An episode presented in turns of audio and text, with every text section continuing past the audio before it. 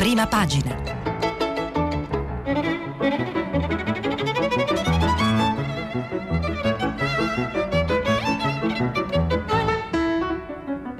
Questa settimana i giornali sono letti e commentati da Giuseppe De Tommaso, direttore della Gazzetta del Mezzogiorno.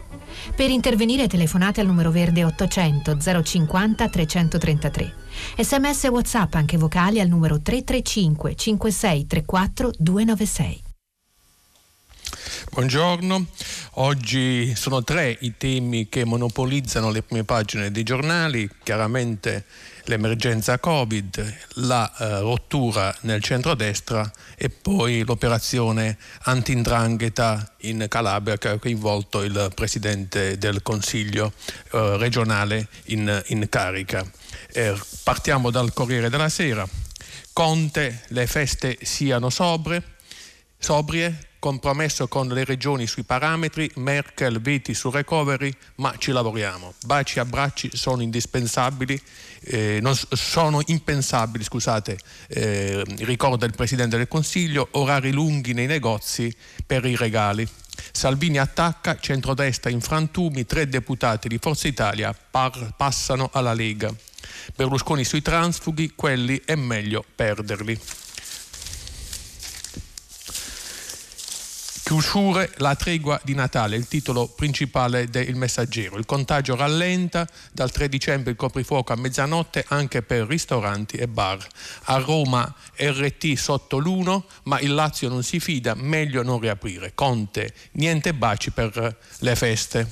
Mancini, la corsa a blindare il CT leader, parliamo del, del eh, del commissario tecnico della nazionale di calcio. Poi la beffa reddito di cittadinanza, soldi anche al killer di Livatino. Scoperte 700 persone pagate senza titolo, l'inchiesta della Guardia di Finanza. La Repubblica Virus 10 giorni di tregua per il Natale, deroga ai negozi per lo shopping è l'ipotesi emersa nel vertice governo-regione. Il piano per non abbattere i consumi ma il via libera solo con, la, con l'RT sotto 1. Zone rosse i parametri non cambiano. Recovery strada in salita. Resta il veto di Polonia e Ungheria sulle condizioni che legano i finanziamenti al rispetto dei diritti democratici. L'erogazione rischia di slittare all'estate 2020 2021 il Tesoro pre- prepara un piano B, Conte non in linea con le scadenze dell'Unione Europea. Documento del capo di gabinetto di Gentiloni, l'Italia deve accelerare. Il giornale. Salvini sfida Forza Italia. Caos centrodestra, triplo sgambetto del leghista su Mediaset, procura e dialogo con il governo. Berlusconi contrattacca un, un offensivo teatrino mentre il paese soffre. E intanto il Carroccio scippa tre parlamentari azzurri.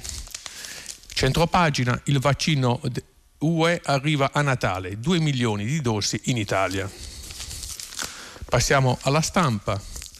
L'Unione Europea si spacca, recovery a rischio. Il Consiglio europeo formalizza lo stallo sui fondi, Lagarde contro Sassoli, cancellare il, debo, il debito viola i trattati. Intervista a Del Rio sulla manovra ritardo senza precedenti, sia Berlusconi, no al mito dell'autosufficienza pentastellata. E I fondi Mediaset a centropagina tornano nel mirino del fisco americano. 130 milioni di euro custoditi in Svizzera. Il foglio. S'avanza un centrodestra di governo. Il Cavaliere cerca una via per un nuovo patto del Nazareno, Salvini lo minaccia, ma in giro per l'Italia il centrodestra di governo chiede ai suoi leader di trovare intese con la maggioranza. Pandemia e futuro, che fare? Sul recovery il Partito Democratico teme più i veti in maggioranza che quelli in Europa. Il fatto quotidiano contagi e ricoveri in frenata, falso che qui si muoia di più. Le zone colorate funzionano.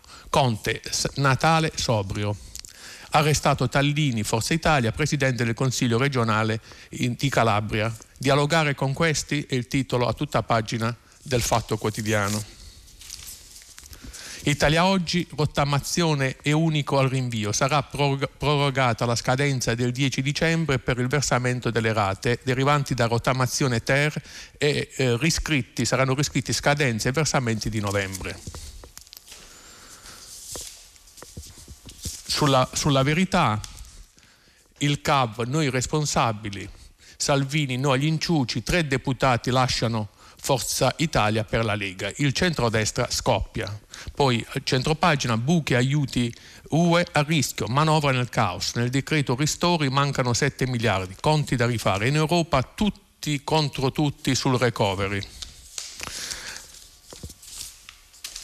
Titolo del manifesto, Pandeconomia, in cui si riassume un, lo stato di profonda incertezza e di profonda confusione sia nelle misure di contrasto al Covid sia nelle misure di contrasto alle questioni, alle problematiche economiche sempre più gravi, sempre più pesanti. La seconda ondata del Covid intaccherà severamente l'economia dell'Eurozona, dice la Lagarde, presidente della BCE che però stronca le richieste per la cancellazione del debito. È vietato dal Trattato dell'Unione Europea. Il recovery serve subito e va reso strutturale.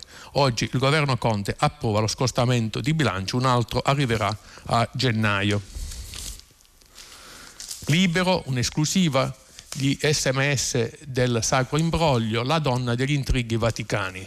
Genevieve Putignani, sedicente agente segreta, da maggio minacciò il cardinale Becciu. Se non aiuta Monsignor Perlasca al centro degli scandali immobiliari, finirà male. Chi la mandava? A centro, a centro pagina, Zanella, Carrara e Ravetta, Ravetto lasciano Forza Italia. Topi e deputati sono identici, scappano dalla nave in pericolo. Questo è il titolo di Libero con il commento di Vittorio Feltri. Domani, nella manovra del governo c'è un trucco da 33 miliardi. Per la prima volta una legge di bilancio include il gettito fiscale aggiuntivo prodotto dalle stesse misure che introduce, una scommessa rischiosa per abbellire i conti da portare a Bruxelles. Le risorse virtuali per 2022 e 2023, questo è il titolo del quotidiano domani, diretto da Stefano Feltri. Cura Gualtieri per le banche è eh, il titolo di mh, mm, MF, il quotidiano dei mercati finanziari, il ministro Gualtieri apre sulle modifiche ai principi europei sui redditi deteriorati. Per il titolare dell'economia si potranno addolcire le norme sugli NPL e sui default. La mossa è il preludio a una trattativa con Bruxelles per evitare un credit crunch. Intanto la maggioranza prepara una norma salvabilanci che arginerà i fallimenti. Sole 24 ore. Attività in perdita, stop a tasse di fine anno, sospensioni fiscali per le imprese fino a 50 milioni di fatturato e perdite al 33%. Rottamazione cartelle allo studio del governo anche il rinvio delle rate.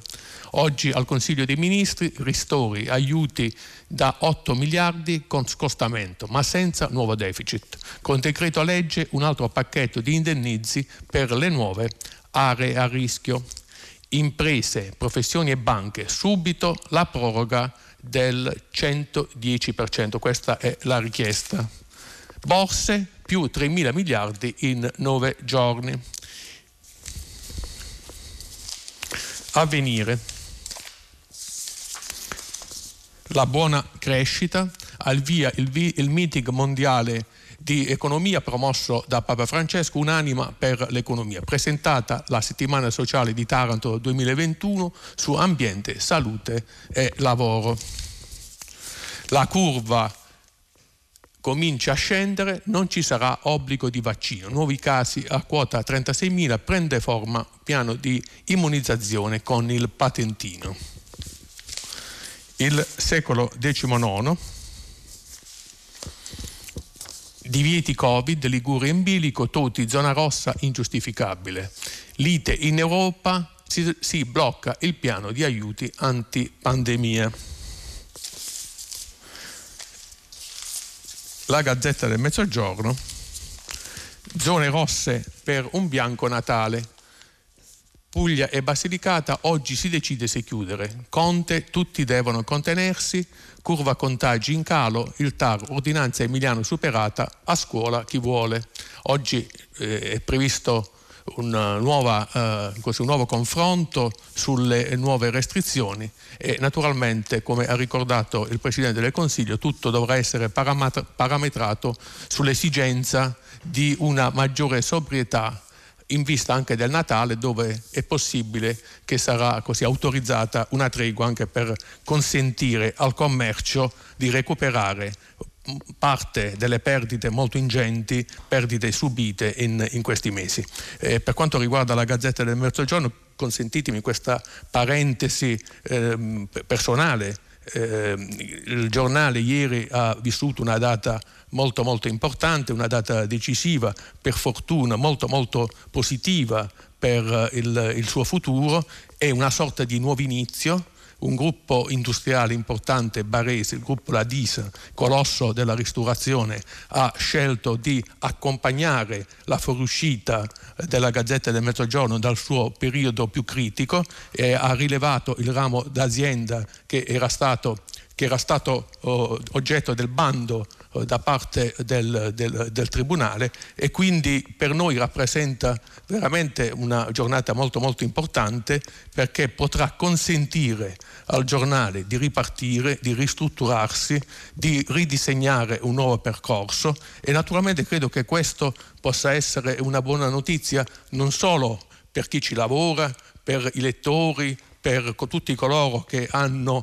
rapporti o hanno avuto rapporti eh, di affetto di, eh, di, e anche eh, di collaborazione eh, culturale, eh, intellettuale, quindi mi riferisco ai collaboratori con il nostro giornale, ma tutta la comunità pugliese, perché in fondo il giornale soprattutto un giornale di territorio, un giornale biregionale come la Gazzetta del Mezzogiorno, leader in Puglia e Basilicata, rappresenta una comunità di lettori, una comunità intellettuale, una comunità culturale, il cui obiettivo è quello di portare le istanze, le esigenze, i problemi di un territorio sulla ribalta nazionale. Credo che questa sia stata la missione della Gazzetta in 133 anni di vita e sarebbe stato davvero un delitto lasciare perdere, lasciar finire questo patrimonio in una situazione davvero kafkiana, usare spesso il termine kafkiano è molto molto comodo e spesso viene usato a sproposito, però in questi due anni la Gazzetta ha vissuto una sorta di tempesta perfetta, ha subito parlo della redazione, parlo della parte poligrafica, della parte amministrativa, ha subito eh, così, problemi che non dipendevano certamente dalla loro volontà e adesso questa questa, questo, questo spiraglio di luce che poi si è concretizzato in qualcosa di molto più importante che è destinato anche a creare le premesse per un rilancio strutturale, un, un rilancio definitivo, credo che non solo ci riempie di orgoglio, anche di emozione, così come hanno ricordato i, i nuovi editori, però soprattutto credo che rappresenti un momento di grande eh, speranza per le istituzioni, per eh, la comunità intera, per, anche per coloro che non ci leggono, per l'intero sistema imprenditoriale, ma soprattutto per la comunità pugliese e naturalmente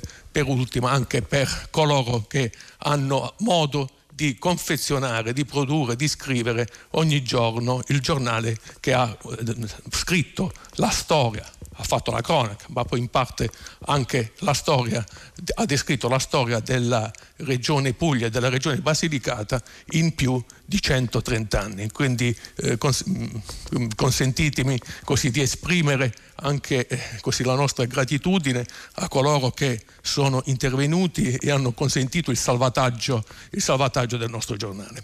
Infine il Corriere del Mezzogiorno. Il TAR tiene aperte le scuole, a metà, il DPCM prevale sull'ordinanza regionale, ma in classe o in DAD la decisione alle famiglie si riferisce appunto alla situazione in Puglia. Fino al 3 dicembre si potrà scegliere fra lezioni in presenza o a distanza, le reazioni di presidi e genitori. La giunta Emiliano nasce con i mal di pancia, solo due donne su nove nomine impugnate. Ufficializzati gli assessori, primo ricorso dei comitati per la parità di genere. E veniamo ai commenti che in una giornata come questa, che ha visto problemi sia a livello di eh, progettazione delle eh, risoluzioni economiche e sia, eh, ci riferiamo al centrodestra, problemi di convivenza, di tenuta nella coalizione eh, che un tempo era eh, diretta in maniera eh, quasi esclusiva da eh, Berlusconi, invece eh, in questi, soprattutto nelle, nell'ultima fase ha visto aumentare il tasso di conflittualità tra, il, tra Berlusconi e i suoi eh, alleati eh, Meloni, in particolare ehm, Salvini. E comincerei con eh, il fondo di Sabino Cassese sul Corriere della Sera, manovra omnibus, la pioggia di misure non aiuta.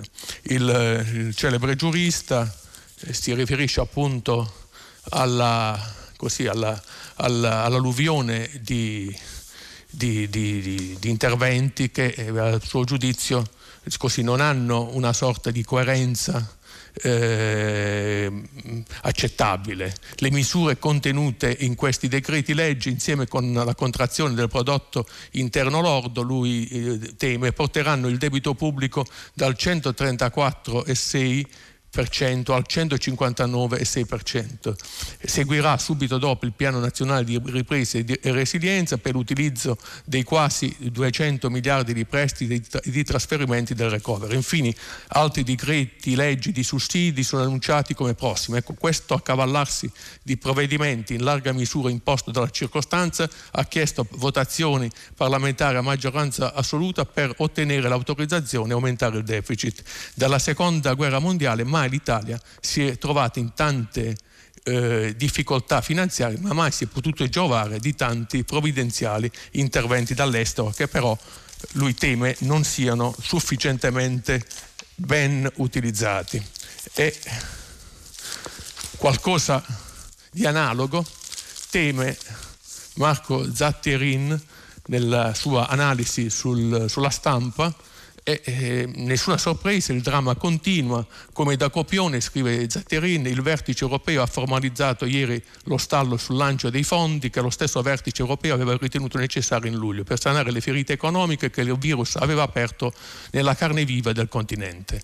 Il folle diniego di ungheresi e polacchi, leader che privilegiano un, conserva- un conservatorismo autoritario e una democrazia di eguaglianze, ha costretto i 27 a una messa in scena di 16 minuti per congelare il dossier dossier dei denari per lo sviluppo un micro confondo il cui risultato è stato ufficializzare il rischio già evidente che il recovery slitti nel tempo magari fino all'intero 2021 e naturalmente la latitanza di questi interventi strutturali, di questi inter- investimenti risolutori, di questo aumento anche strutturale del debito rischia di dover essere pagato a eh, caro prezzo un giorno, è un giorno, un giorno che si eh, avvicina sempre, sempre eh, di più.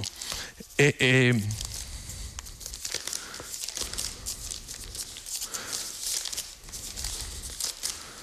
sulla, sulla Repubblica grande attenzione viene riservata alla vicenda calabrese e, e il titolo è Calabria, sanità dissanguata tra clan e politica, e dopo l'arresto del Presidente del Consiglio regionale perché eh, accusato di aver aiutato le cosche. E la Repubblica ospita una riflessione, un'intera pagina di Roberto Saviano, Roberto, il cui titolo è eh, nella terra dei dissesti e dei clan ora va zerato il debito della sanità. Dieci anni di gestione commissariale senza direzione politica sono stati peggio che avere l'endrine direttamente al comando. Eh, Saviano dice la eh, criminalità non ha mai smesso di guadagnare dal sistema sanitario mentre i commissari non hanno modificato nessuna delle prassi di gestione. Come in altre regioni del sud si è assistito alla distruzione della medicina territoriale, ospedali chiusi e blocco delle assunzioni. In un settore dove nulla funziona e che da solo vale l'80% della spesa della regione, le mafie vincono fornendo liquidità e controllo. Perché le cose cambino serve maggiore razionalità, efficienza, assunzioni basate sul merito, protezione dei talenti e gestione organizzata. Infine conclude Gino Strada è abituato alle imprese impossibili e siamo sicuri, sicuri, che operativamente darà un aiuto importante, ma avrebbe bisogno di una struttura e di supporto reali enormi per riuscire a cambiare la situazione calabrese. Al netto di tutte queste parole ormai vane, vane perché troppo, da troppo tempo pronunciate e inascoltate, rimane una richiesta perentoria e vitale per la sopravvivenza dei calabresi, azzerare il debito provocato dalle stagioni commissariali. Subito.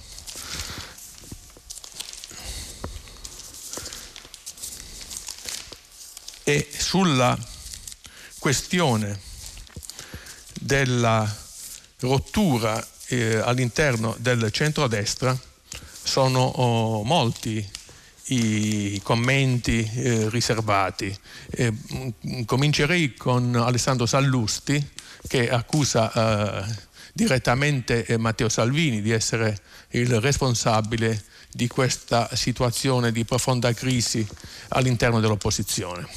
Eh, tre indizi fanno una prova, scrive Sallusti, Matteo Salvini ha dichiarato guerra a Silvio Berlusconi, a Forza Italia, che dopo un lungo periodo di oblio hanno inaspettatamente ripreso il centro della scena e sono invocati un po' da tutti.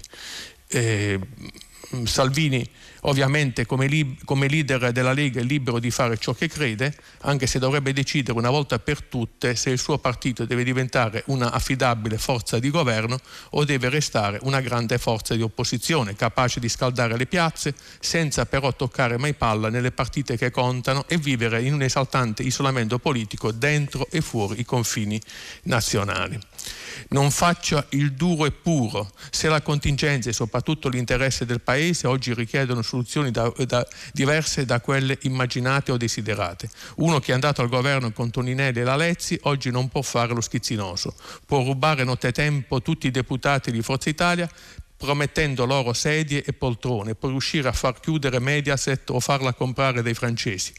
Ci sta anche, ci sta anche iscriversi al partito dei PM, ma poi che accade? Che se ne fa lui, ma soprattutto che ce ne facciamo noi di tutto questo? Salvini è ancora in tempo, smaltita la rabbia, l'invidia per la, per la risurrezione politica di Berlusconi, per fare ciò che è giusto e logico fare. E in maniera così, molto così, in maniera dettagliata, eh, Claudio Cerasa, direttore del Foglio, spiega qual è lo stato dell'arte nei rapporti tra Berlusconi e Salvini. L'immagine plastica della presenza sulla scena politica di un centrodestra a due velocità, scrive Cerasa, uno disposto a dialogare con il governo italiano, l'altro disposto a dialogare solo con il governo ungherese, è raffigurata bene da due storie molto significative raccolte nella giornata di ieri. La prima storia ha a che fare con una doppia offensiva portata avanti dal leader della Lega, che nel giro di poche ore ha rifilato due schiaffi agli alleati di Forza Italia. Il primo schiaffetto ha coinciso con l'annuncio dell'ingresso de- nella Lega di tre deputati provenienti da Forza Italia, Ravetto, Zanella e Carrara, che a forza di vedere Rete 4 si sono convinti che la Lega di Salvini possa essere il migliore interprete di quella rivoluzione liberale i cui valori sono più che mai attuali e necessari. Il secondo schiaffetto ha coinciso con l'elogio pubblico rivolto da Salvini al procuratore capo di Catanzaro, Nicola Gratteri, auto- autore delle indagini che hanno portato ieri all'arresto di Domenico Tallini, esponente di Forza Italia, presidente del Consiglio regionale della Calabria. Salvini ha detto, parlando di Gratteri, ben venga chi fa polizia è sempre in nome di quella rivoluzione liberale i cui lavori sono più attuali e necessari che mai ha affermato che se Gratteri si muove ha ragioni per farlo. Il messaggio di Salvini è chiaro, scrive Cerasa.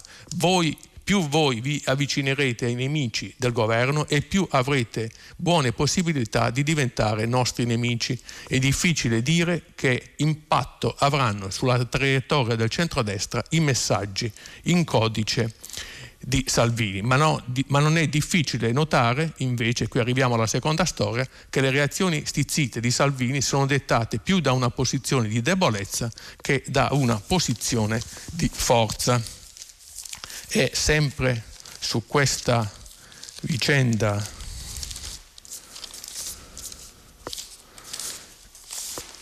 scrive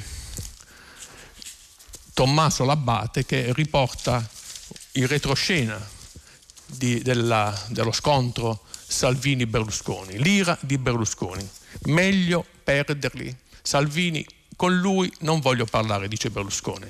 E eh, ai suoi dice che aveva capito che fa, poi una pregiudiziale dedicata a Mediaset, questa è la reazione eh, di Berlusconi che appunto eh, così, anche se ieri sera ha cercato di smorzare eh, la, la, tensione, quindi distemperare i rapporti molto molto burrascosi eh, tra lui e, e, e, e, la Lega di Salvini e Berlusconi però nelle, così, nelle confidenze che ha eh, così, fatto ai suoi, ai suoi, ai suoi eh, fedelissimi ha, eh, così, è stato piuttosto duro, piuttosto pesante nei confronti eh, del suo alleato o almeno alleato diciamo presunto perché il, il tasso di conflittualità è piuttosto, piuttosto, piuttosto forte, piuttosto elevato.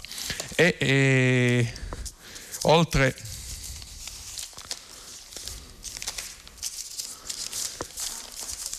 alla, alla, al retroscena riportato da, da uh, Tommaso Labbate nel Corriere della Sera eh, sulla vicenda dell'appunto della rissa nel centrodestra eh, interviene con un commento Massimo Franco che eh, fa il, fa il punto oh, della, della situazione e eh, scrive la Presidente di Fratelli d'Italia, la Meloni, non aveva visto, non voleva vedere che il suo schieramento si stava sbriciolando e che la tensione fra il leghista Matteo Salvini e Silvio Berlusconi stava per trasformarsi in un conflitto difficile da fermare. Da ieri la resa dei conti è sotto gli occhi di tutti e non tanto perché i tre parlamentari di Forza Italia si sono trasferiti alla Corte del Carroccio.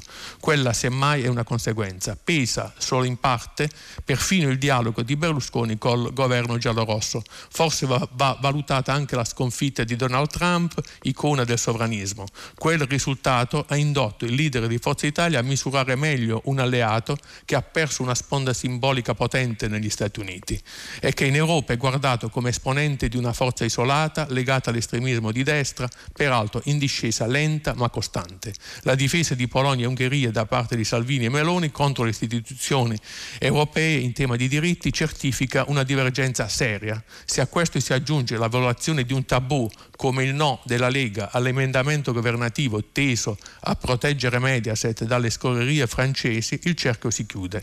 Anche se la Presidente di Fratelli d'Italia cerca di rassicurare Berlusconi.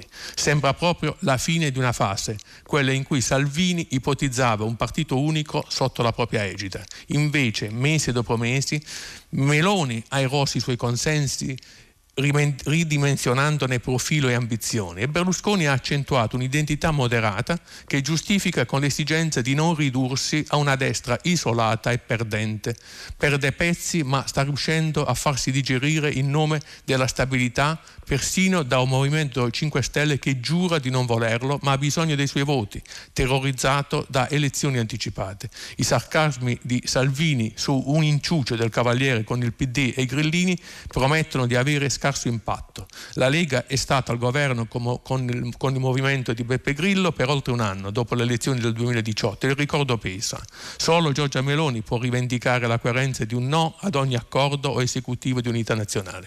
Ma non si capisce se basterà evitare che un fronte accreditato di oltre il 47% di voti e dunque potenzialmente vincente si divide. Si profila un sistema frammentato e condannato a un proporzionalismo che fa rima col trasformismo. Salvini può anche raccogliere transfughi berlusconiani per accreditarsi come il futuro dell'opposizione, ma è una manovra rischiosa. Il futuro rimanda a una sfida non in Parlamento ma nel Paese ed è ipotecata in modo decisivo da equilibri e alleanze europee, un tallone di Achille tuttora vulnerabilissimo per la Lega. E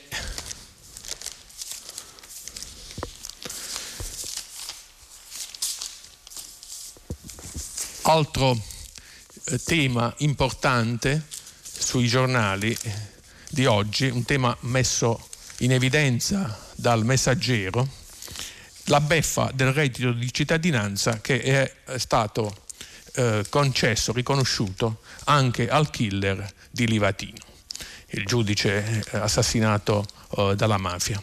Eh, sono state appunto scoperte 700 persone pagate senza averne diritto, senza averne titolo.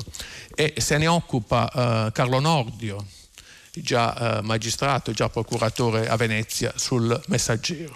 La notizia che la Guardia di Finanza di Agrigento ha scovato vari percettori del reddito di cittadinanza Impu- ah, ah, che vari persone imputati di gravissimi reati, tra i quali il, l'omicidio del giudice Livatino, ci riempie di dolore e di sdegno, ma non di sorpresa. E questo per quattro ragioni. La prima è che quando vengono distribuiti questi sussidi a pioggia, Quest'ultima, la pioggia, cade, come nella famosa lirica di D'Annunzio, un po' dappertutto e senza discriminazioni. Questo reddito infatti è erogato con criteri formalmente minuziosi, ma in sostanza vaghi e generici, che riflettono l'approssimazione con la quale il governo ha affrontato il problema della povertà, la quale, come è noto, non si combatte con la benevolenza assistenziale, ma facendo gli investimenti con il lavoro e i consumi, mentre in questo caso ha avuto l'effetto contrario, perché da un lato ha secondato l'inerzia di chi riteneva più conveniente ottenere il soccorso piuttosto che cercarsi un'occupazione, e dall'altro ha avvilito chi invece lavorava sul serio con una retribuzione quasi pari a quella dei veri e falsi indigenti. La seconda è che sono mancati del tutto i criteri di controllo sui presupposti dell'erogazione, la quale prevede non solo lo stato di bisogno del richiedente, ma anche le sue specchiate qualità morali e l'impossibilità di occupazioni alternative. E temiamo, scrive, scrive Carlo Nordio, e temiamo che eh, con il reddito di cittadinanza proprio questo stia accadendo, che oltre all'arricchimento, come eh, appunto si sta vedendo, di soggetti criminali, vi sia un intero sottobosco di percettori abusivi, ancora più difficili da scoprire dei mafiosi con un certificato penale compromesso. Non più una pioggia, ma un'alluvione di sperperi che cade non solo sui nostri cuori, ma come nella poesia di Verlaine, ma sulle nostre finanze dissestate. E questa di Nordio appunto rappresenta una considerazione piuttosto difficile da eh, contestare.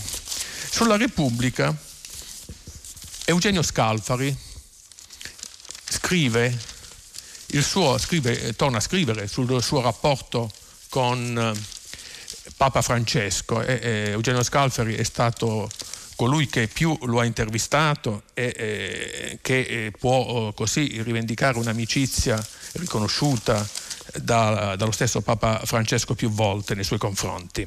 E dopo oh, un articolo di Miguel Gotor sul, sul sul, sul, sulla stessa Repubblica, eh, Eugenio Scalfari eh, spiega intanto qual è il tipo oh, di rapporto che c'è tra lui e Papa Francesco, ma poi cerca di così, eh, entrare un po' più oh, nello specifico e di eh, spiegare qual è eh, la condizione, qual è il pensiero del Papa in questa fase eh, segnata dall'effetto Covid e da tutte le restrizioni, da tutti i condizionamenti che la pandemia impone anche alla stessa libertà di manovra del pontefice. E, e scrive eh, Scrive Scalfari che eh, la tesi mh, più volte praticata da Papa Francesco eh, fu quella di creare eh, rapporti importanti con uh, popoli non cattolici e non cristiani. Francesco sosteneva e sostiene che Dio è unico e non semplicemente cristiano. Dio è Dio e non ha, ha alcuna assurda territorialità. Papa Francesco su questo punto è rivoluzionario. C'è solo un Dio, ma è ovunque il medesimo.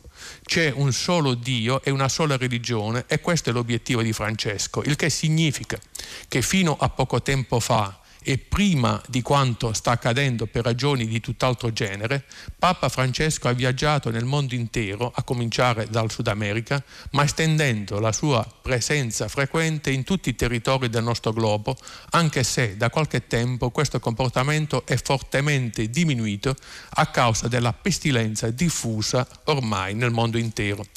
L'articolo di Miguel Gotor non tocca questi problemi che sono quelli attuali Papa Francesco si trova, purtroppo per lui, in una condizione che gli impedisce il continuo viaggiare ovunque e comunque.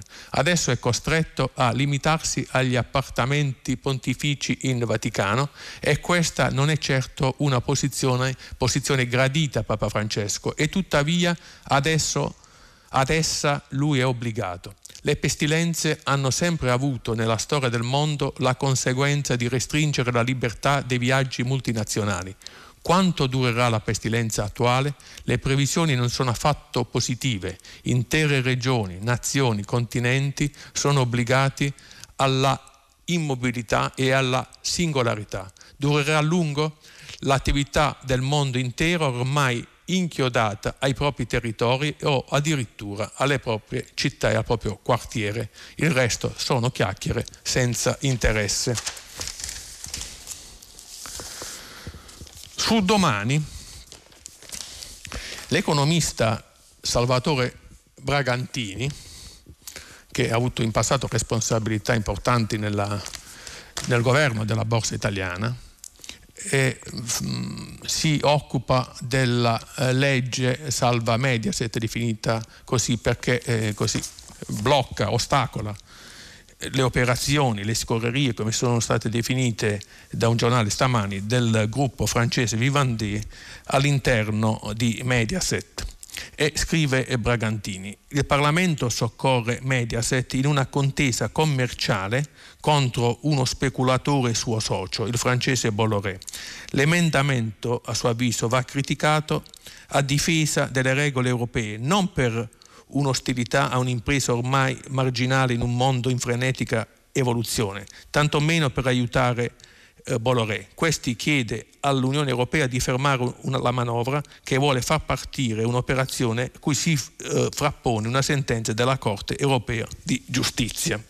Ma quando ma quando appare tutto il disegno Salva Mediaset non solo non è giusto questo disegno perché viola la legge europea, è un errore perché in una partita decisiva ci schiera, sostiene Bragantini, con chi ostacola l'Unione Europea nella parte di campo contraria alla nostra storia e ai nostri interessi. E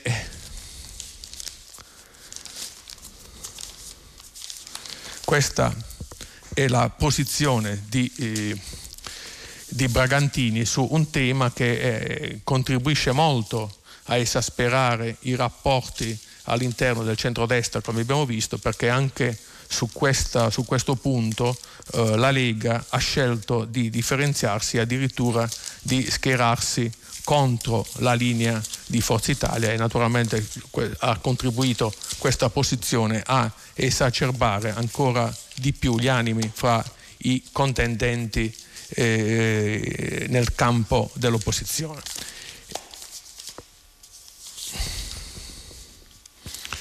Sul libero,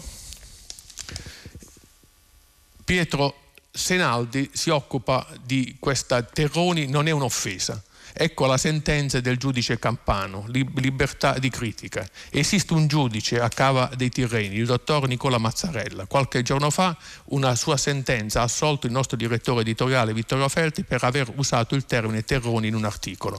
La Toga ha respinto la richiesta di risarcimento danni mossa da un cittadino campano che ci accusava di odio razziale e di diffamare i meridionali e lo ha condannato a rifondere tutte le spese. Il magistrato ha il merito di prendere le cose per quel che sono, non ingigantirle per ottenere un titolo di giornale e ricordare a tutti che nei tribunali si dovrebbero discutere questioni serie, torti, ragioni, diritti e doveri, non polemiche da Cicisbei. Mazzarella sa che la giustizia è cosa sacra, non va usata come cassa di risonanza di controversie televisive, giornalistiche o di fazione, né tantomeno come laboratorio di indottrinamento politico e culturale.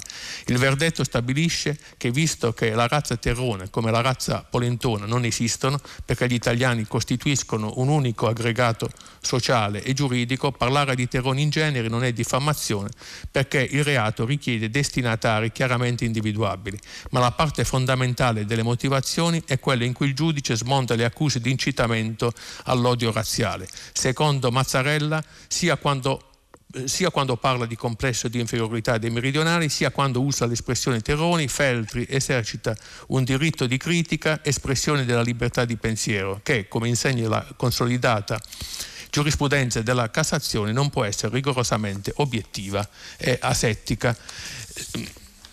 È ovvio che eh, ogni tipo di censura eh, nel linguaggio e nella, eh, così, nella, nelle modalità di espressione è sicuramente censurabile.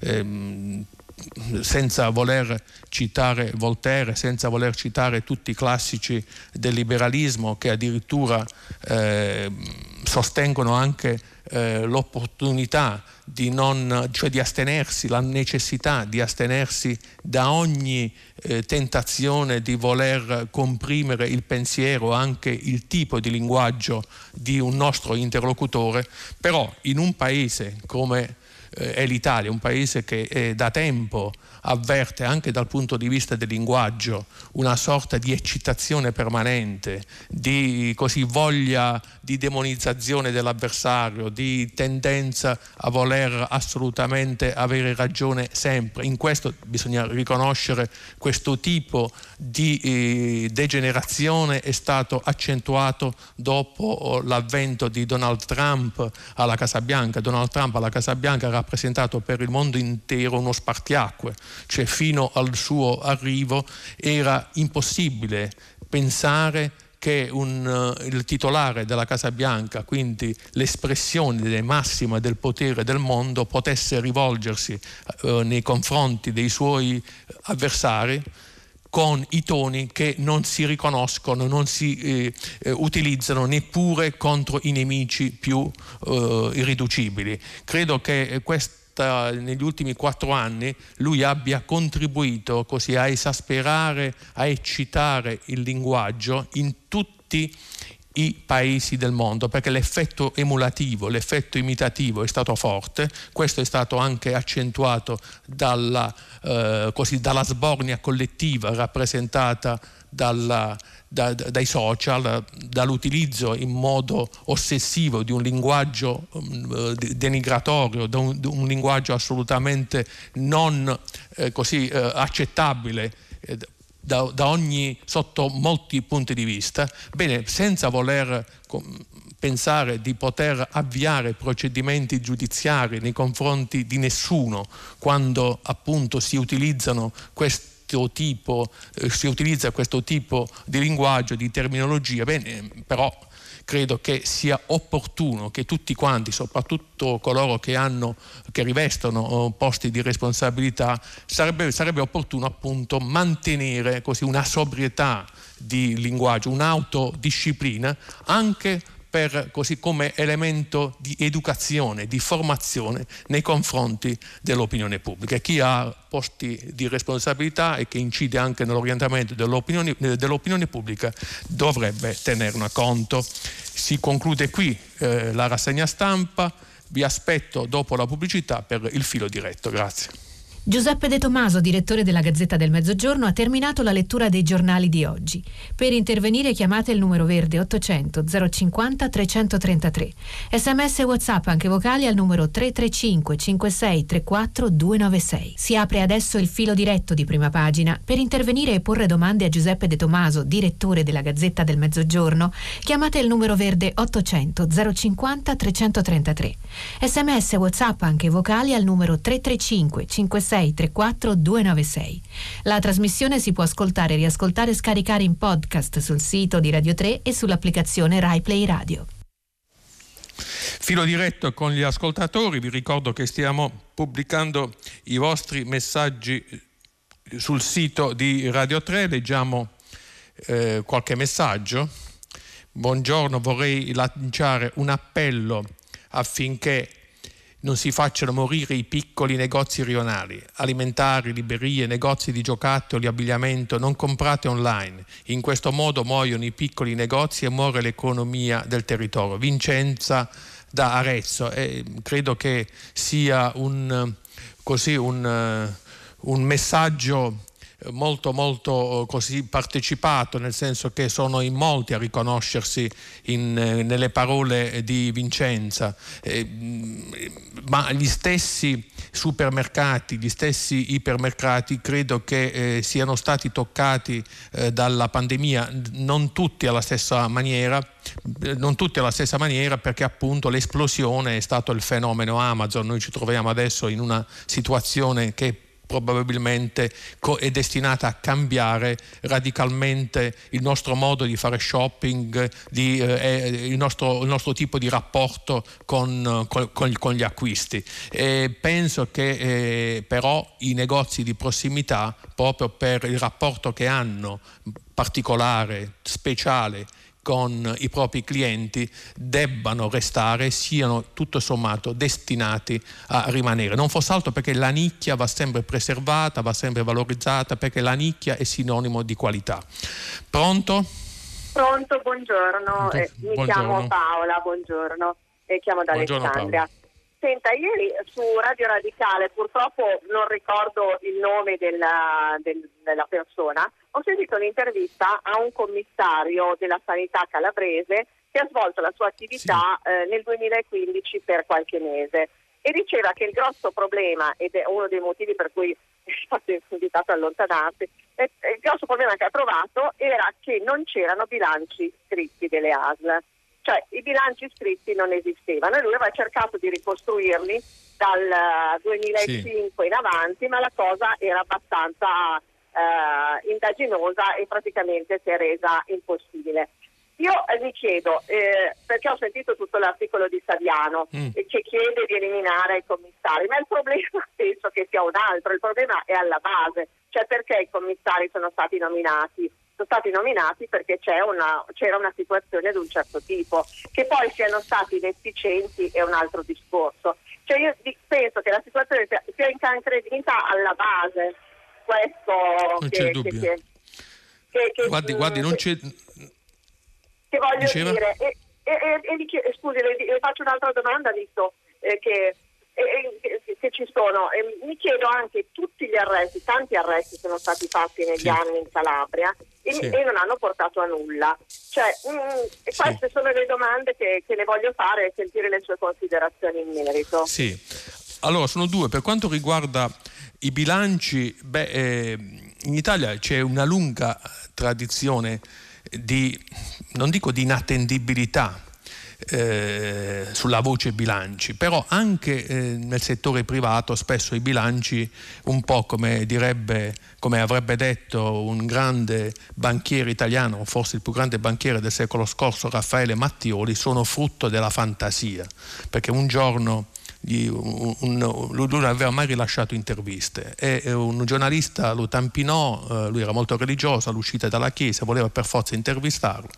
Mattioli naturalmente eh, innalzò un muro contro questa, questa richiesta così molto molto incalzante e poi naturalmente gli chiese quali fossero i suoi hobby il, per cercare un po' di sbloccare un po' la situazione. E, mm, a un certo punto così per accontentare il giornalista che eh, appunto lo tampinava con forza, Mattioli rispose così, dice io ho, il mio hobby è quello della poesia.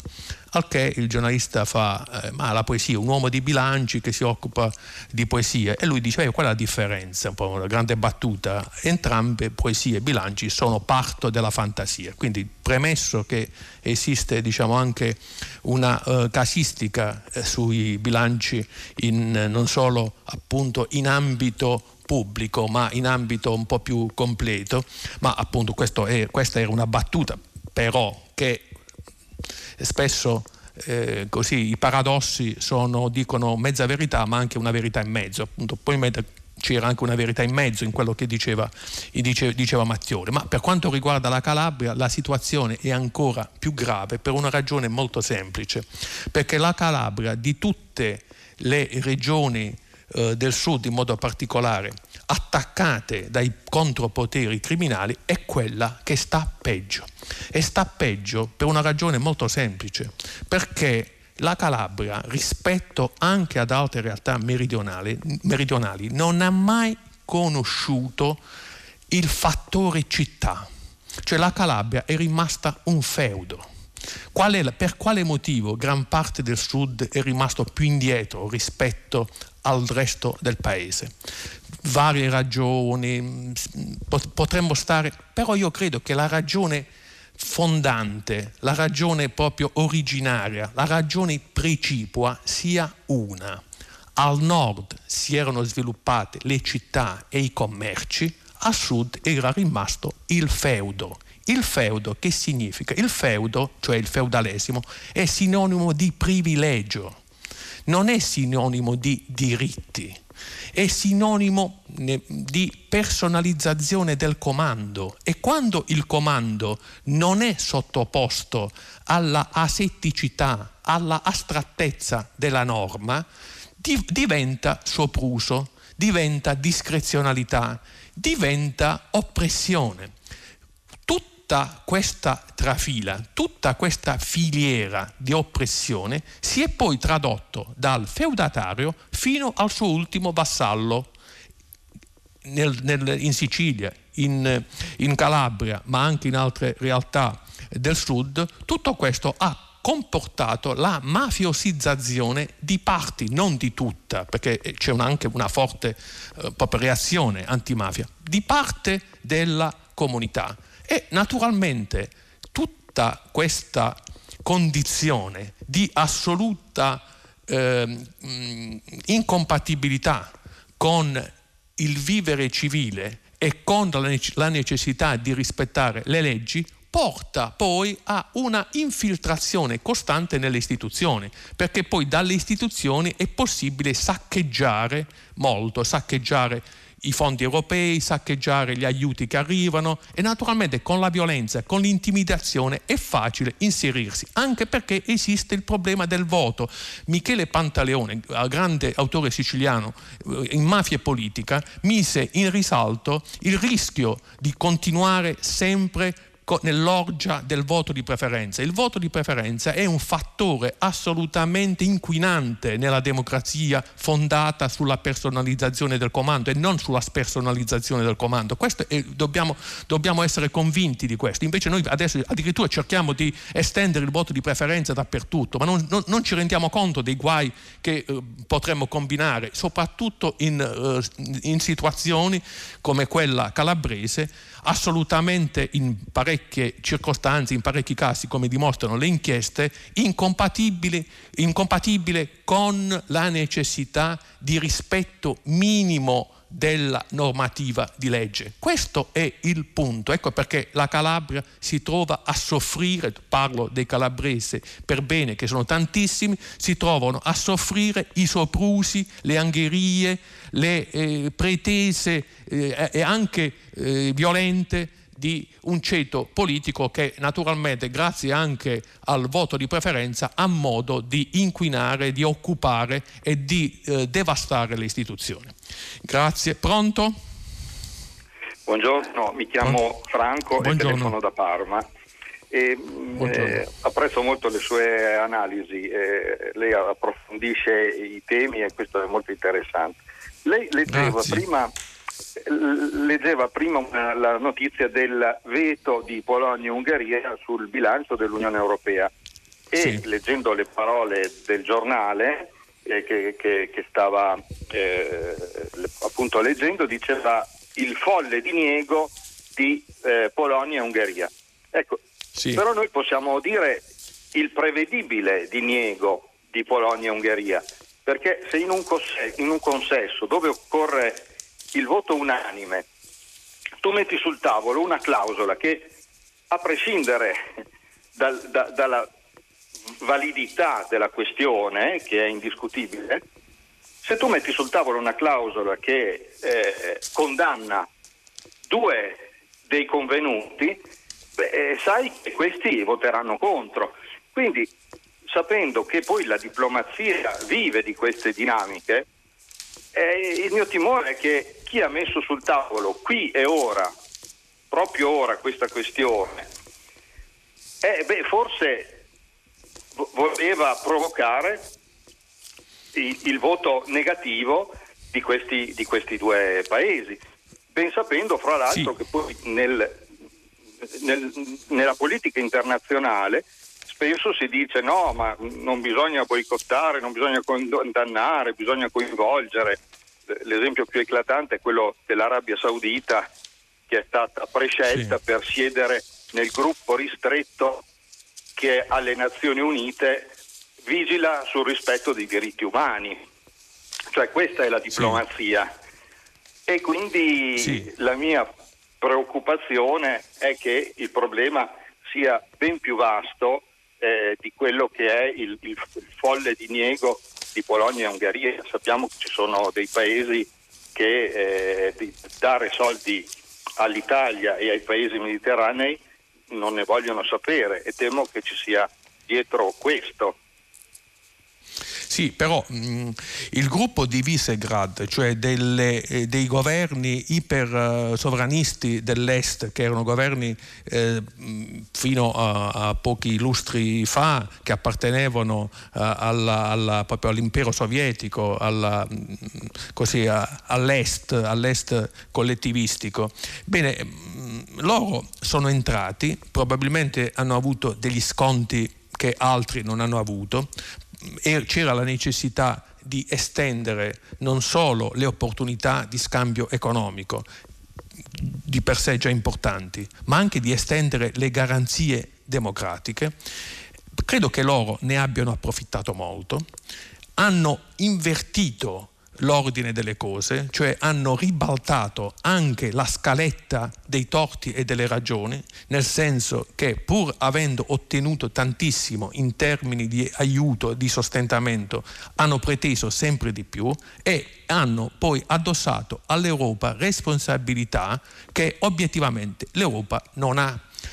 È ovvio che una comunità come l'Unione Europea non può limitarsi soltanto alla presa d'atto che dal punto di vista formale i bilanci dei rispettivi governi rispettino i, i parametri di ogni trattato. No, esiste anche la necessità di una compatibilità anche dal punto di vista dei sistemi giuridici prima che politici. Quindi immaginare di poter avviare economie di economie liberali, scambi assolutamente prive di protezioni, di protezionismi, in una eh, parte della, eh, del continente in cui questo non viene riconosciuto, beh, insomma, non può che essere eh, rimarcato, non può che essere sanzionato, non può che essere fatto notare. Di questo stiamo parlando, cioè esistono eh, realtà nella Europa eh, orientale che sono state associate, cooptate in quella che era la vecchia comunità economica europea, forse questo è accaduto anche con, un, con una fretta, una, una fretta eh, eccessiva, bene, ci sono queste realtà che non riconoscono i, i, i doveri di una economia di mercato che ha bisogno di regole, non, può, non, ha bisogno di prendere come se fosse una sorta di menù, mi serve quello che mi fa comodo e non, non prendo e non voglio rispettare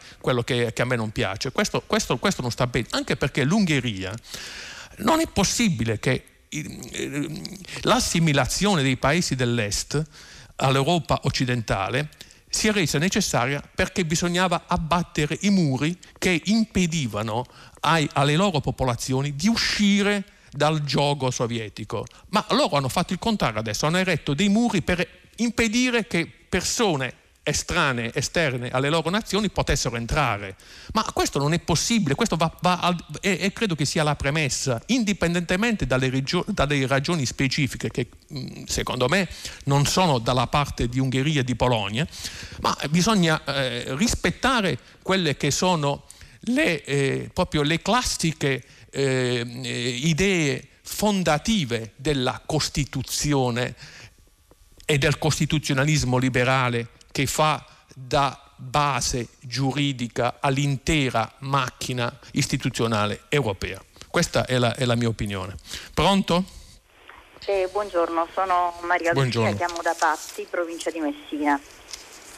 Io voglio intervenire buongiorno. sulle recenti notizie che riguardano le iniziative del Ministro dell'Istruzione Lucia Azzolina che insiste sì. per riaprire le scuole, ovviamente sottolineando i danni educativi derivanti dalle chiusure. Lei ha sollecitato appunto un incontro anche con l'Organizzazione Mondiale della Sanità e con l'UNESCO che stanno scendendo in campo a fianco della, della Ministra dell'Istruzione. Io mh, vorrei intanto dire che la cosa mi allarma moltissimo. Nel dire questo ovviamente non posso non uh, citare anche eh, l'evento importante che ricorre oggi, cioè i 30 anni dall'adozione di quella convenzione che per la prima volta ha riconosciuto i bambini come aventi diritti civili, cioè la Convenzione ONU certo. sui diritti dell'infanzia e dell'adolescenza. Noi l'abbiamo adottata nell'89 in Italia e poi l'abbiamo ratificata nel 91, ma proprio per questo eh, come dire, sono ancora più preoccupata ecco, dell'allarme del rientro a scuola per un motivo molto semplice, perché nel, nel mio piccolo osservatorio eh, sul territorio in cui vivo eh, mi sono resa conto da questa piccolissima appunto, visione che ho che eh, sul piano dei trasporti non si è modificato assolutamente nulla, cioè noi siamo in didattica a distanza dal 5 novembre e a quanto pare dovremmo andare avanti fino al 3 dicembre ma in questo frangente sul piano dei trasporti non si è modificato assolutamente nulla. Sono sicura che nelle scuole si siano adottate tutte le misure possibili per evitare il contagio, ma il problema sono i trasporti. Sul piano dei trasporti io non vedo alcuna modifica.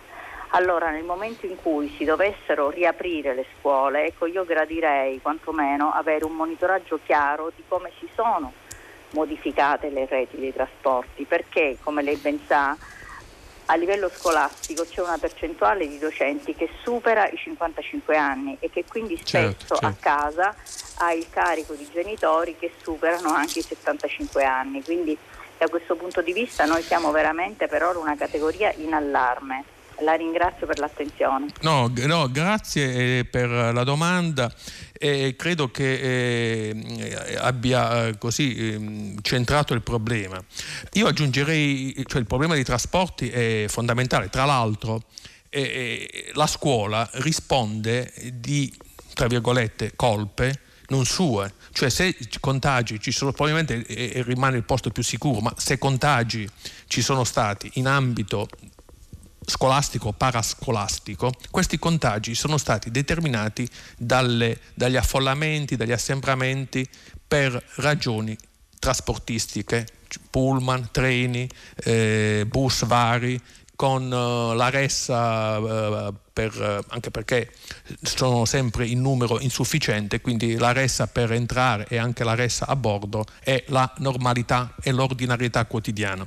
Ma io aggiungerei un'altra considerazione a quella eh, che lei ha fatto, la questione della digitalizzazione, in particolare della fibra ottica. La fibra ottica è oggi importante quanto è stata importante l'elettricità nel momento in cui ha cambiato, ha rivoluzionato la vita dell'intero genere umano. Non è possibile pensare di poter fare didattica a distanza senza un piano proprio davvero straordinario di digitalizzazione del paese e soprattutto senza portare la fibra ottica direttamente nelle abitazioni, perché la fibra ottica arriva al, nella migliore delle ipotesi alla cabina, dalla cabina poi arriva il solito rame nelle singole case eh, eh delle famiglie italiane. Tutto questo comporta problemi, disagi, eh, situazioni anche di, di, di, di, di malsopportazione e quindi anche di cattiva didattica che probabilmente a mio avviso questo, questo, questo, questa, questa, condizione non è sufficientemente messa in evidenza, messa in risalto, è sufficientemente affrontata. Perché credo che eh, la, la questione della fibra ottica, fra l'altro, per estendere anche il, il ragionamento, possa, potrebbe e possa rappresentare per il Sud una via d'uscita fondamentale per la sua secolare arretratezza, perché verrebbe meno l'obbligo al trasferimento, cioè nel momento in cui il telelavoro, grazie alla possibilità di dotarsi, eh, di, di dotarci tutti di un sistema di eh, sostenibilità eh, nei, eh, dei, dei collegamenti telematici, un sistema davvero efficiente. Bene, tutto questo potrebbe comportare la possibilità per le migliori intelligenze del Sud di restare sul territorio se loro lo uh, ritengono opportuno o se le condizioni di lavoro, i contratti di lavoro uh, lo, lo, possono consentire e avere rapporti uh, di impiego con tutta la realtà mondiale. Questa è un'altra rivoluzione che noi rischiamo di non, così, eh, di non riuscire a, a, a, a comprendere e a, utilizzare bene, a sfruttare bene, perché in materia infrastrutturale naturalmente i nostri ritardi sono ordinari e quasi proverbiali. Pronto? Sì, pronto? Pronto? Sì, buongiorno. Buongiorno. Sì, pronto, chi parla? Eh, Alberto dalla provincia di Treviso. Ecco, io sono sì, un medico buongiorno. ospedaliero buongiorno, e lavoro eh, costantemente eh, anche a rapporto con pazienti, in rapporto con pazienti malati di Covid. E volevo segnalare che secondo me gli italiani da questa triste e pesante vicenda, gli italiani, noi n- non stiamo imparando niente, non ci stiamo rendendo ancora conto di quanto l'unico baluardo di fronte a queste vicende drammatiche possa essere una sanità pubblica sana, salda, ricca. Le racconto un, un fatto, una vicenda che mi ha fatto scaturire tutto questo disagio. E l'altra sera è venuto da me un artigiano, mi ha portato un conto discreto sui 1500 euro, per carità per un lavoro completamente giustificato per il lavoro che aveva fatto. Chiaramente come si usa gli ho chiesto un piccolo sconto, insomma, perché 1500 sì. euro sono una bella cifra da tirare fuori sull'unghia, sì. almeno per me.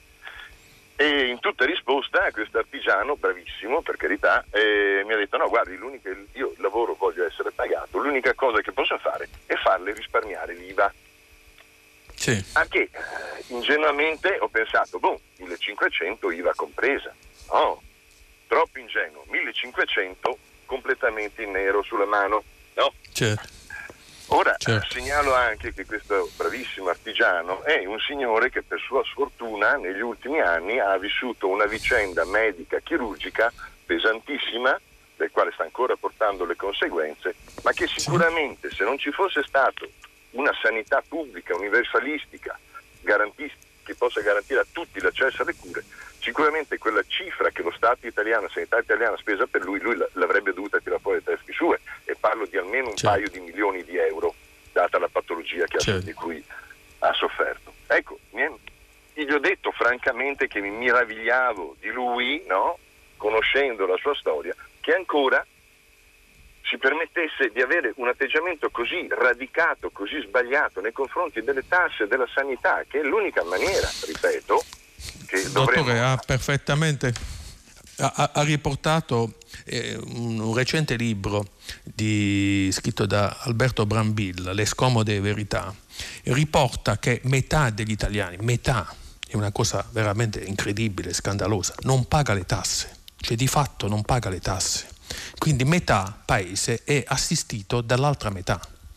E eh, questa eh, evasione di massa non solo contribuisce a dissestare le finanze pubbliche, ma rappresenta un elemento pedagogico distorsivo, assurdo, inaccettabile, tra l'altro beffardo, perché che cosa comporta? Che quando si fanno le manovre, naturalmente lo Stato, avendo necessità di fare cassa, cosa fa? Colpisce coloro che sono in regola con il fisco, con lo Stato e naturalmente coloro che, sul, che sono in regola risultano più ricchi, ma non sono i più ricchi, sono i più onesti. I più ricchi quasi sempre si nascondono, lo vediamo dalle inchieste, non sono casi eccezionali, sono casi diffusi, sono casi di parassitismo congenito, ormai endemico. Quindi non, non stiamo parlando di eccezionalità, le eccezionalità sono quelle cose che confermano la normalità, che confermano l'ordinarietà, che confermano l'andazzo. Non stiamo parlando di questo, noi stiamo parlando di, appunto di casi molto molto diffusi e che contribuiscono ad appesantire, a rovinare le casse comuni e naturalmente a mettere in difficoltà l'intero paese nei confronti anche con i, i propri partner. Bene, sarebbe opportuno, diciamo, intervenire in maniera radicale. Naturalmente non è semplice, ma io penso che il conflitto di interessi, cioè far emergere il conflitto di interesse minimo nel rapporto fra le persone, sia l'elemento fondamentale, l'elemento centrale, prima o poi si dovrà arrivare, cioè così come avviene nelle società anglosassoni, in cui esiste un mio interesse a essere in regola con la legge, ma deve esistere anche lo stesso interesse, perché lo pretendo, del mio interlocutore. Non è possibile pensare che ci possano essere delle zone franche. Invece noi cosa, in Italia che cosa accade? Accade che esistono coloro che hanno per, ragioni storiche sono, sono, stati fatti anche dei compromessi di tipo politico per consentire questa situazione. E naturalmente poi quando queste situazioni di illegalità diventano di massa rappresentano un, ben, un, rappresentano un bel fortino di voti elettorali, quindi è difficile intervenire ed è difficile mettere mano. Però se non vogliamo diventare una sorta di zimbello europeo sul piano appunto della normativa fiscale, se non vogliamo fare l'opposto, cioè continuare a perseguire coloro che pagano, che già pagano molto, che naturalmente non solo pagano molto, ma poi non possono neanche utilizzare quei benefit, quelle detrazioni, quelle deduzioni che utilizzano gli evasori perché risultano in una condizione e in una situazione eh, di aliquote eh, molto molto favorevole, molto molto vantaggiosa. Quindi ha eh, fatto benissimo diciamo, a, a, a, sollevare questo problema e naturalmente tocca a tutti noi cercare in ogni modo di, fin quando oh, ciascuno di noi è in grado di poterlo fare, di eh, riportare quelli che eh, vogliono aggirare, eludere eh, la legge, eludere la norma, in particolare in campo fiscale, a rimettersi sulla buona strada. Naturalmente ci vuole un press anche sulla classe politica perché si svegli su questo, su questo, su questo punto. Pronto? Eh, pronto, buongiorno. Eh, mi chiamo Buongiorno. Mauro e sono da Senigallia. Eh, innanzitutto sono molto felice della risoluzione del suo giornale, questo fa piacere eh, eh, veramente. E invece, come sappiamo, la Calabria in questi giorni è nell'occhio del ciclone comune per sì. vari motivi. E praticamente è sfuggito un po' eh, ai media eh, il fatto della praticamente messa in libertà di un eh, signore Antonio Partoliero, più o meno mi pare che si chiami così, eh, che l'anno scorso, il 2 giugno, eh, anzi l'altro anno, il 2 giugno del 2018, con un colpo di fucile eh, praticamente ha ucciso un, un ragazzo eh, di colore solo perché aveva portato via una lamiera, una lamiera per costruirsi una, diciamo, una capanna o qualcosa di riparo, eccetera. E, questo signore non solo con un colpo di fucile, ma sembra addirittura che ne abbia sparati quattro, uno dei quali è stato mortale, è stato messo in libertà eh, dopo essere stato condannato a 22 anni per libertà è stato messo agli arresti domiciliari. Questa cosa veramente mi sorprende e mi addolora. La ringrazio per l'attenzione e felice giornata a lei. Sì, anche io, grazie intanto per eh, la solidarietà che ha rivolto eh, al nostro giornale e per gli auguri che ci ha, che ci fatto. Per quanto riguarda eh, la situazione, sì, sono, non posso che eh, appunto, condividere la sua, la, la, sua, la sua, sensazione, la sua opinione. Sono, sono, è un po' insomma, summum ius, summa ignuria. Purtroppo esiste da sempre una, una, una distonia, una, una disgrazia tra quella che è il formalismo eh, della norma che e soprattutto la sua applicazione in alcuni casi va al di là di quello che il sentimento comune di giustizia si aspetterebbe. E naturalmente questo soprattutto quando accade in terre particolarmente calde e particolarmente così sensibili parlo, mi riferisco alla parte sana della popolazione e naturalmente produce eh, così quel tipo di sensazione, un po' di rabbia, amarezza, scoramento, sfiducia, però non possiamo, oh, non possiamo così lasciarci andare a questi sentimenti di rinuncia e di rassegnazione.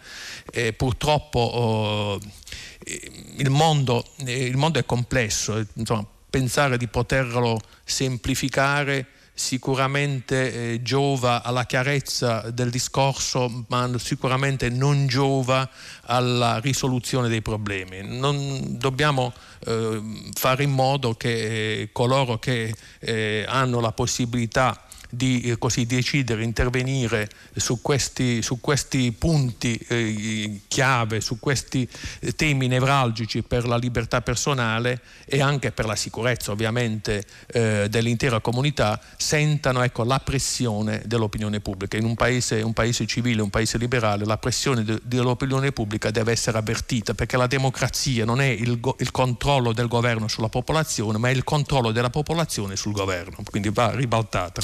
Pronto? Pronto, buongiorno. Eh, buongiorno. Mi chiamo Gabriella e telefono da Rimini. Buongiorno a lei e buongiorno. gli ascoltatori. Senta, io ieri ho sentito che lei aveva letto nei giornali che eh, iniziava, è iniziato ieri, ehm, un convegno eh, sull'economia del Papa che si tiene ad Assisi mi ha incuriosito e, ehm, e praticamente l'ho seguito in streaming e, ehm, e l'ho trovato veramente interessante.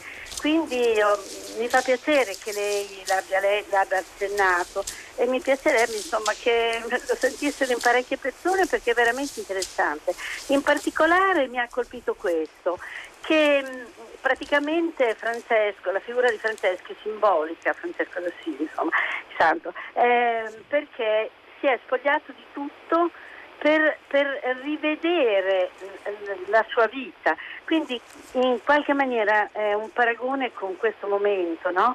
che la pandemia ci sta spogliando di tutto, ci sta spogliando non solo delle nostre ricchezze materiali, ma anche del nostro modo di vivere, delle relazioni, ma, quest- ma che le spoliazioni sono necessarie per poter rivedere la vita con occhi nuovi. Io penso che l'uomo ha questa capacità di resilienza, di, anche da una tragedia come una pandemia, di rivedere un nuovo modo di vivere, un nuovo modo di fare economia, un nuovo modo di, di leggere la vita, quindi insomma, che tutto il male non viene per nuocere.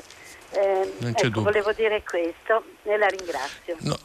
Benissimo, ha fatto bene a eh, richiamare la, l'insegnamento di San Francesco a cui si ispira anche questo meeting mondiale così promosso dal Papa, una, mm, un'anima per l'economia. È, è quello che un po' rappresenta un po' tutta la storia, ma non solo di San Francesco, ma soprattutto dei francescani, perché i francescani rappresentano così una categoria particolare. Loro si sono spogliati di tutto, ma non hanno preteso che tutti facessero altrettanto, cioè hanno lasciato alla libertà individuale questa possibilità di decidere in tal senso, ma hanno fatto di più. Cioè nel momento in cui era necessario combattere effettivamente il fenomeno dell'usura, loro si sono inventati un sistema bancario, perché il sistema bancario italiano è nato su impulso dei frati francescani. Eh, Antonino da Firenze, Bernardino da Feltre, hanno scritto pagine di economia, autentici trattati, autentici trattati utilizzabili anche adesso, soprattutto nella loro filosofia originaria. Il concetto di finanza buona, di finanza etica, cioè di finanza finalizzata alla produzione, è un concetto dei padri, dei frati francescani. Non è un concetto inventato da nessun economista moderno o anglosassone, siamo stati noi, cioè siamo stati gli italiani, sono stati in particolare i padri francescani umbri, toscani, ma anche la stessa partita doppia. Sono stati tutte invenzioni che hanno prodotto grandi successi, grandi balzi in avanti nel pensiero economico, ma dal punto di vista proprio concreto dei rapporti personali, tutti finalizzati a una idea di rispetto della norma e soprattutto di aiuto, di solidarietà, perché fissare eh, il tetto di usura, di, uno, come, così come riuscirono a fare loro, e quindi creare le condizioni perché ci fossero degli istituti di soccorso, delle banche di soccorso per i più poveri che potessero concedere dei prestiti senza strangolare, senza strangolare le persone, credo che abbia rappresentato una rivoluzione pari allo stesso insegnamento diretto personale di San Francesco. E chiudo con questo riferimento al Santo d'Italia questo filo diretto con voi. E domani, eh, anzi dopo oh, il giornale radio, Edoardo Camurri condurrà adesso pagina 3 a seguire le novità musicali di primo movimento. Alle 10, come sempre, tutta la città ne parla, approfondirà un tema posto da voi ascoltatori. Naturalmente potete riascoltarci sul sito di Radio 3. Grazie a tutti e appuntamento a domani. thank you.